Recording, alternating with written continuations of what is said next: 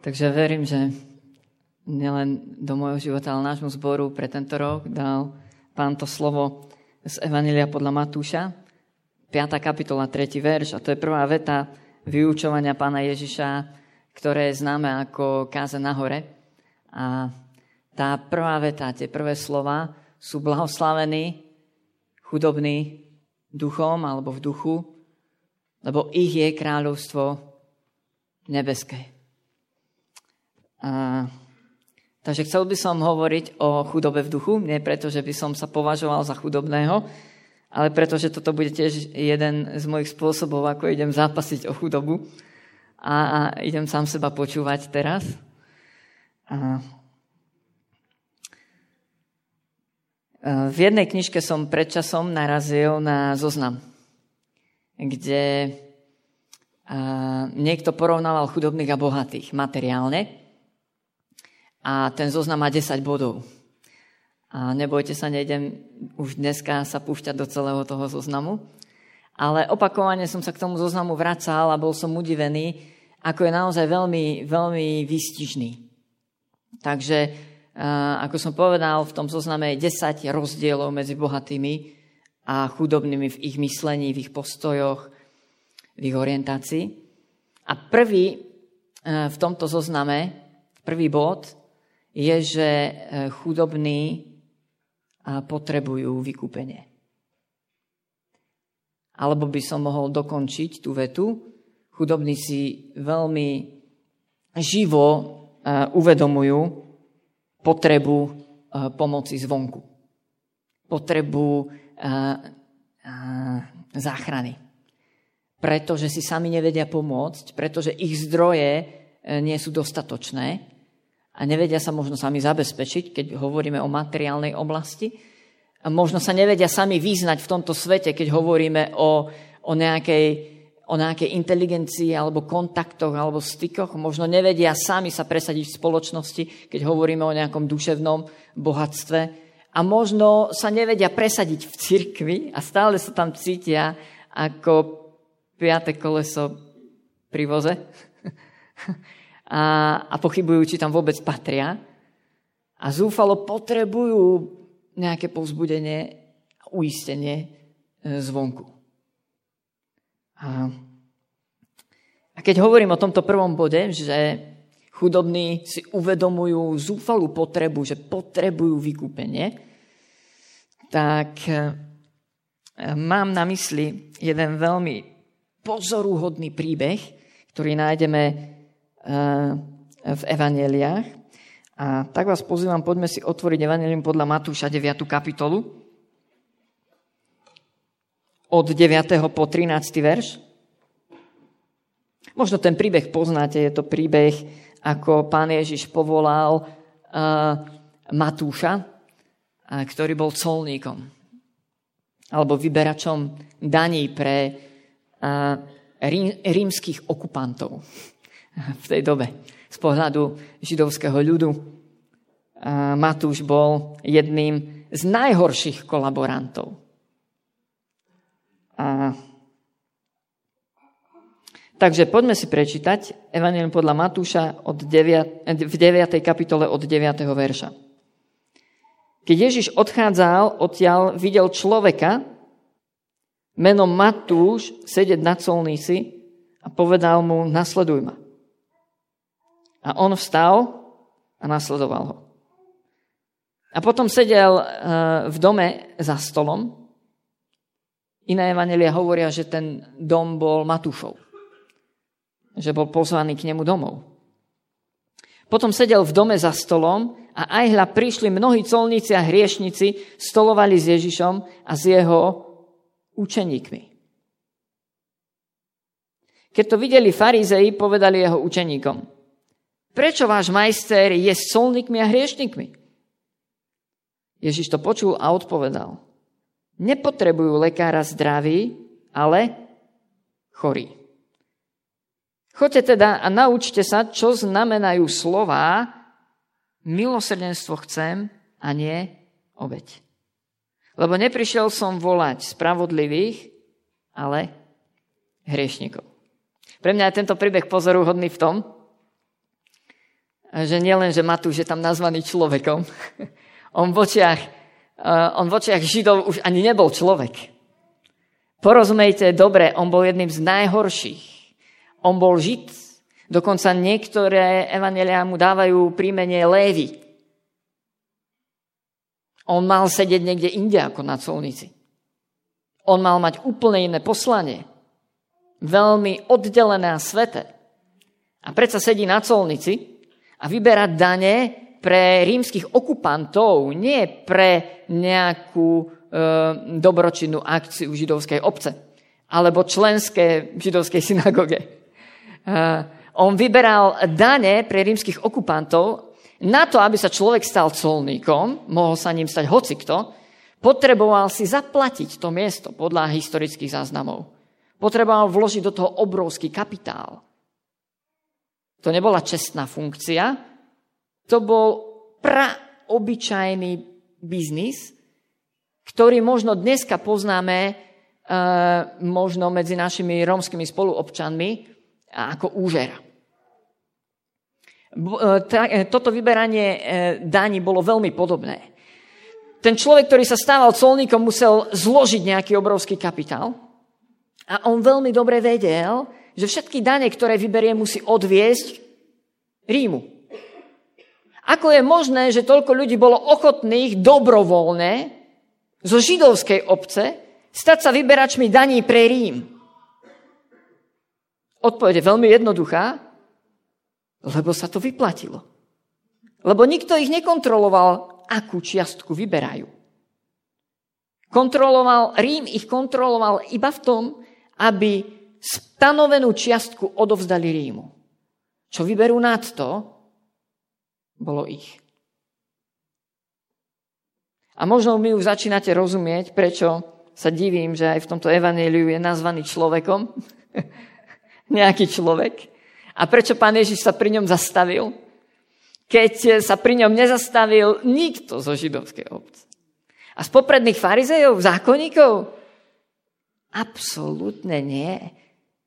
Viete, ja sa tajne domnievam, že židovský farizej, vysoko postavený člen náboženskej obce alebo náboženský vodca, dneska by sme ho mohli nazvať pastor alebo kňaz, ani neplatil dane Rímu u takéhoto žida. Radšej išiel k nejakému Rímanovi, aby mu to zaplatil. Tento človek bol zrejme úplne vylúčený z náboženskej židovskej obce. A pán Ježiš sa u neho zastaví a na jednom mieste v Evaneliách je napísané, že pán Ježiš vedel, čo je v ktorom človeku. Pán Ježiš sa pri ňom zastavil a povedal mu pod za mnou.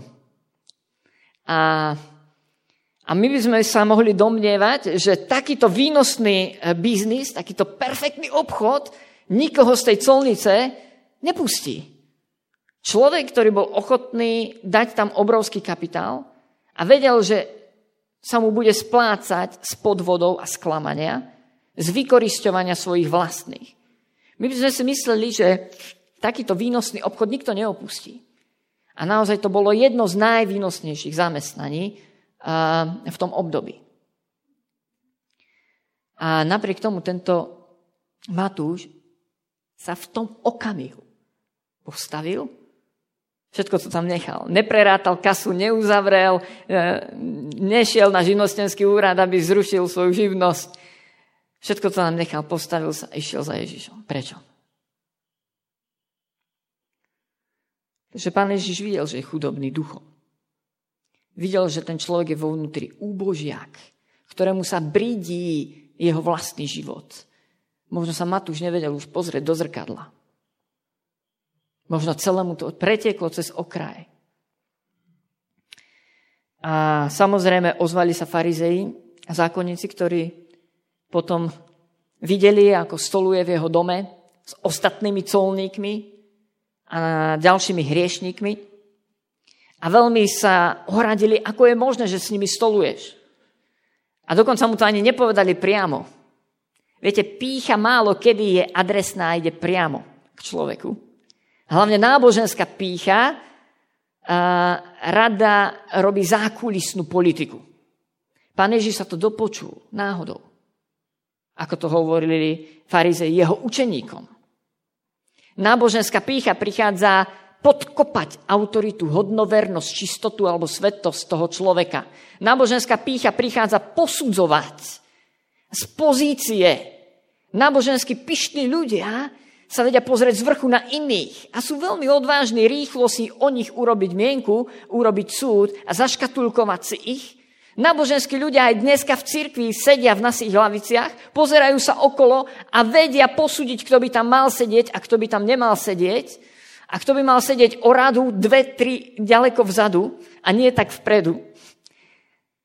A dodnes je toto realita. Dodnes sú medzi nami farizej zákonníci. Ja sa pýtam, ako je možné, pane, že aj ako církev postupne prechádzame z prebudenia, z času ospravedlnenia, z momentu, kedy nám bolo odpustené ako tým najväčším zločincom a hriešnikom, ako sa postupne dostaneme do pozície, kedy zabudneme, že potrebujeme vykúpenie a spasenie. Kedy zabudneme, čo nám bolo odpustené. Zabudneme, že nie sme lepší ako ktorýkoľvek ľudia. Zabudneme na to, že je to len a len milosť, že tu vôbec môžeme byť. Ako je možné sa církev a kresťania postupne dostaneme na takúto pozíciu. Šokovaný som z toho, keď to pozorujem u iných a ešte viacej som šokovaný, keď to vidím v mojich myšlienkach a v mojom srdci. A niekedy sám sebe poviem, spamätaj sa človeče, čo si o sebe myslíš? Ako si sa dostal do tejto pozície? Ako si myslíš, že ty už máš vstupenku do neba? Odkiaľ to máš? Keď Božie slovo jasne hovorí, že ľudská spravodlivosť je ako ohýzdné rúcho, ja nemám a nikdy nebudem mať vlastnú spravodlivosť, ktorá by pred Bohom mohla obstáť. A verím tomu, že ani ty nie. Nikdy nebudem mať zásluhy, ktoré by boli nájdené pred Bohom dostatočnými. A verím, že ani ty nie. Verím, že aj moje srdce, ako hovorí prorok Jeremiáš, je najlistivejší orgán zo všetkého. Verím tomu. Že aj moja mysel je veľmi ďaleko od pánovej a moje cesty sú ďaleko od jeho ciest. Lebo Božie slovo to hovorí, preto tomu verím. Verím, že všetci ľudia zhrešili a postradajú Božiu slávu. To platí o mne. Všetci sme zblúdili ako ovce na svojich cestách, lebo sme hľadali svoje vlastné. To platí stále o mne aj po tom, čo som odovzdal život Kristovi. Akurát s jednou obrovskou zmenou. Ježíš je moja spravodlivosť. Ako hovorí prvý list Korinským, myslím, že je to hneď prvá kapitola,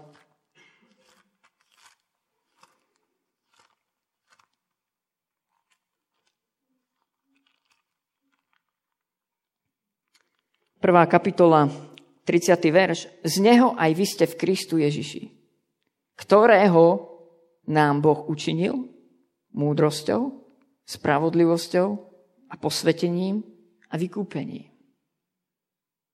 Tu si môžeme dať otázku, čo, respektíve kto je moja múdrosť, spravodlivosť, posvetenie alebo vykúpenie?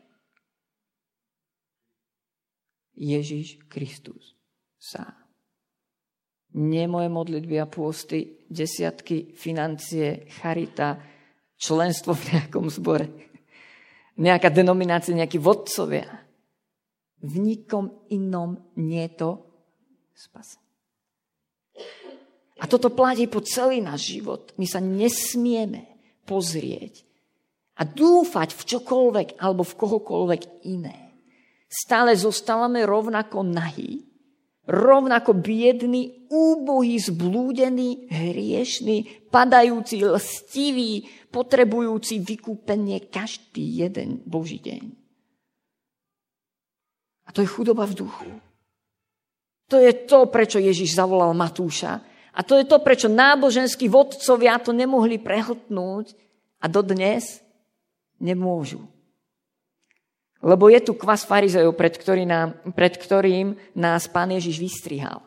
Je tu niečo ako náboženská pícha alebo oklamanie, ktorá nás privedie k vlastnej samospravodlivosti, k vlastným zúfalo pevným presvedčeniam o nejakom Božom učení, alebo praxi, alebo formách. A vtedy sa stávame, ani o tom nevieme, tými najbiednejšími. A pán Ježiš to povedal veľmi tvrdo ako odpoveď. Neprišiel som volať spravodlivých. Ja si kladem tú otázku. Prosím, polož si ju so mnou.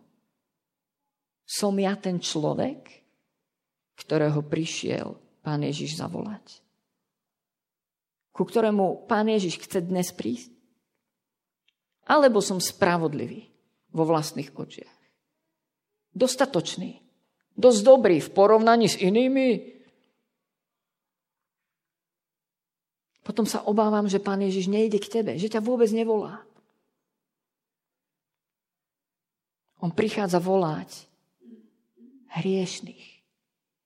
On prichádza tam, kde je pokora, zlomenosť. On prichádza tam, kde je vnútorná úbohosť, kde je potreba, kde je hlad a smet po ňom. Poďme sa na, krátko ešte na záver zamyslieť, ktorí ľudia, keď si tak narýchlo prelistujeme novú zmluvu, ktorí ľudia zakúsili stretnutie s pánom Ježišom a zakúsili nejaký jeho dotyk alebo milosť alebo zázrak. A zistíme, možno z toho budeme šokovaní, že len veľmi ojedinele to boli bohatí ľudia materiálne. Len veľmi ojedinele to boli vysoko postavení ľudia. Ale boli aj takí. Ale ľudia, ktorí prežili niečo výnimočné, tak to bol napríklad tento Matúš, ktorý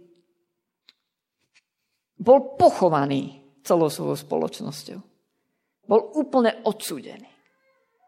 A nikto nevidel, ako je ten človek vo vnútri zlomený a znechutený sám zo seba. Tak to bola žena hriešnica, ktorá tiež prišla na takúto hostinu do farizejovho domu a plakala pri Ježišových nohách. Celý vtedajší svet ju odsúdil. Nikto jej nedával šancu. Nik by sa pri nej nezastavil. Nikto by sa jej nespýtal, ako sa máš, nikto by ju na ulici nepozdravil. Ona plakala pri Ježišových nohách. Alebo tí dvaja slepci, ktorí kričali Ježišu, synu Dávidov, zmiluj sa nad nami. A mohol by som pokračovať ďalej. Rozmýšľajte, akí ľudia, akých ľudí sa Boh mohol dotknúť tu na tejto zemi. A naopak čítame o ľuďoch, ktorých pán Ježiš sa nemohol dotknúť. Dokonca je napísané o jednom meste, že tam ani nemohol vykonať väčších divov alebo zázrakov. Lebo ľudia verili. Boli bohatí sami v sebe. Bohatí na svoje presvedčenie, na svoj súd. Chudobní duchom potrebujú spasiteľa. Potrebujú vykúpenie. Chudobní budú kričať o pomoc. Chudobní budú zapasiť, aby ich niekto zachránil. Chudobní sa nebudú hanbiť za to, že sú otrhaní a nahí a biední a že si nevedia pomôcť sami. Všimnite si, ako padajú zábrany v medziľudských vzťahoch, v sociálnych vzťahoch, u ľudí, ktorí sú naozaj odkázaní na pomoc vonku. Išiel by si ty a zobral by si na parkovisku pred hypermarketom? Osloval by si ľudí?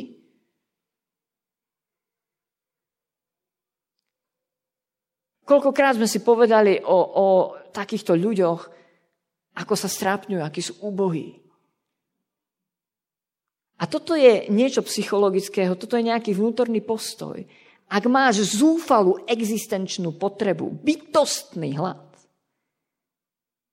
tak padnú aj tvoje zábrany a budeš kričať. A budeš hľadať pomoc.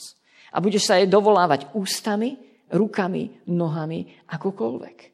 Ak si skutočne chudobný duchom, budeš volať k Bohu, aby pretrhol prieduchy nebeských žriedel a zostúpil, aby urobil divy znamenia a zázraky. Ak si však bohatý a stačí ti to, čo máš, nebudeš volať k nemu.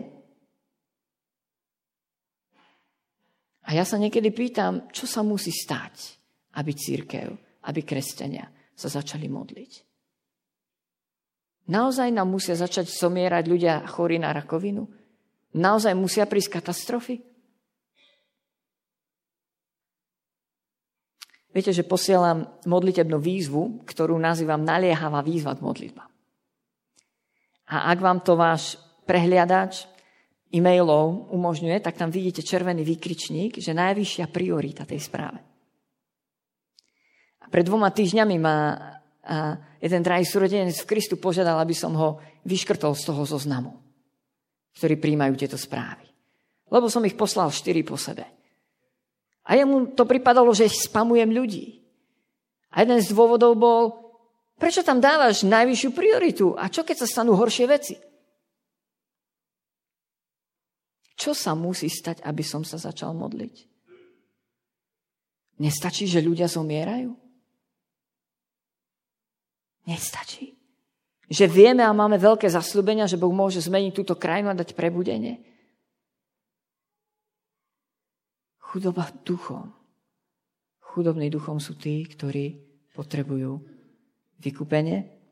A úplne na záver by som chcel spomenúť to aspoň krátko to svedectvo a toho brata, ktorý tu pred pár okamihmi stál pred nami, Kamila. Ja som povedal, že som s ním prežil výnimočné zázraky, ktoré ako Boh zasiahol do jeho života. A, a neviem, či poznáte aspoň trošku jeho príbeh. Ja som sa s ním stretol, keď, a oprav ma, ak dobre hovorím, keď si pol roka plánoval svoju samovraždu. A a keď si bol v ťažkej depresii. Dokonca už presne vedel, ako ukončí svoj život. A, a padal, mu, padal mu podnikanie. A, a viete, Kamil teraz, keď e, sa stretáva s inými podnikateľmi, ktorí majú depresie a ktorým pretekli rukami milióny a vidí ich v podobnej situácii, tak im niekedy povie, to je super, že si na tom biedne. Konečne bude môcť niečo robiť Boh v tvojom živote, alebo konečne sa dostaneš do situácie, kedy začneš k Bohu volať. A samozrejme, mnohí si zaťukajú na čelo, keď im povie takéto svedectvo, ale je pravda, že už minimálne za jedného podnikateľa sme sa spolu takto s Kamilom modlili. A tiež pomerne, pomerne mladý človek, ktorému sa rozsypal život a ktorého rukami prešli také peniaze, o akých sa mnohým z nás ani nesníva. a, a tiež zlomený. Tiež na konci, tiež v depresii. Ale zatiaľ asi nebol na svojom úplnom dne.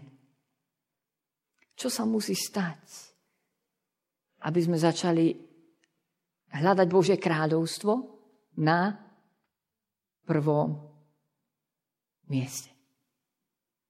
Dokonca by som mohol povedať, čo sa musí stať, aby sme vôbec začali hľadať Bože kráľovstvo, keď mnohí z nás sme presvedčení, že sme ho už našli. A že ho už máme. A že sme v ňom. To všetko je pravda. Čo sa musí stať, aby sme schudobnili v duchu?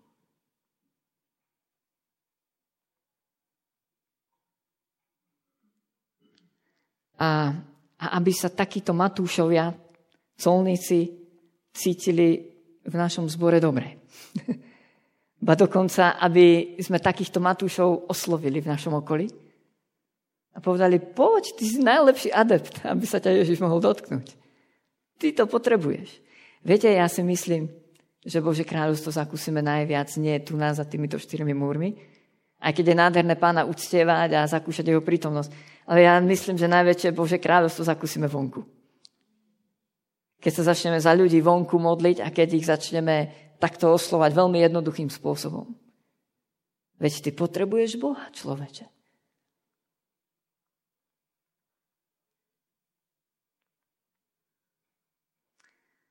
A na úplný záver, toto som nechcel hovoriť, aby som odsúdil seba alebo vás. Skôr by som chcel rozsypať trochu soli Božieho kráľovstva na váš jazyk. Aby sme dostali smet. Aby niečo v nás hrklo, aby nás niečo zatriaslo.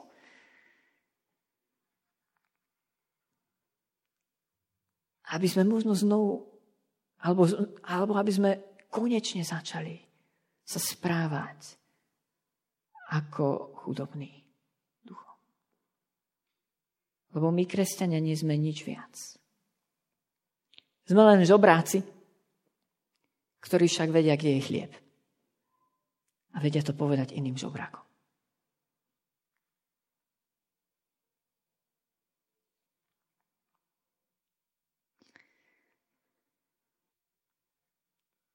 Pane, prosíme, naliehavo.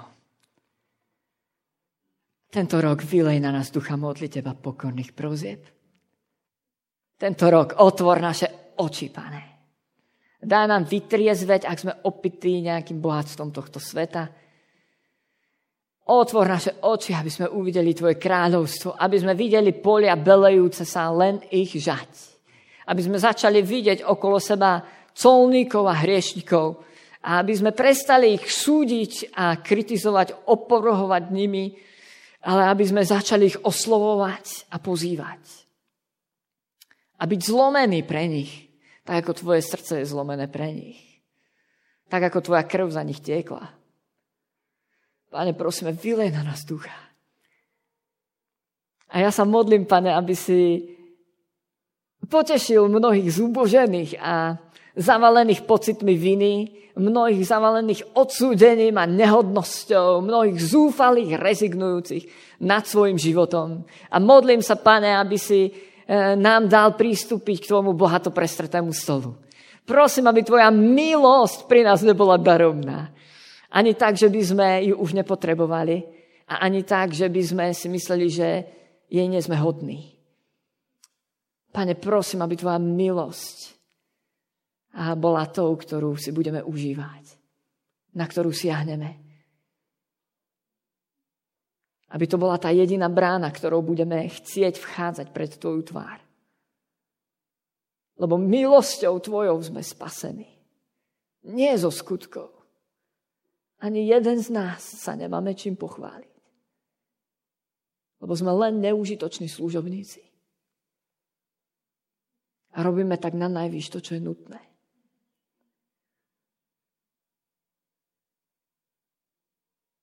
Pane, prosím, vylej na nás svojho ducha, nech je zdvihnutá viera. Aby sme vedeli vo viere kričať ku Tebe. Vo viere príjmať milosť. Vo viere príjmať odpustenie.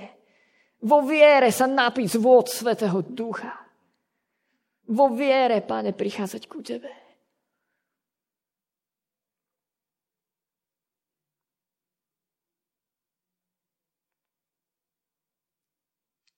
Aby sme boli zborom, ktorý voláš.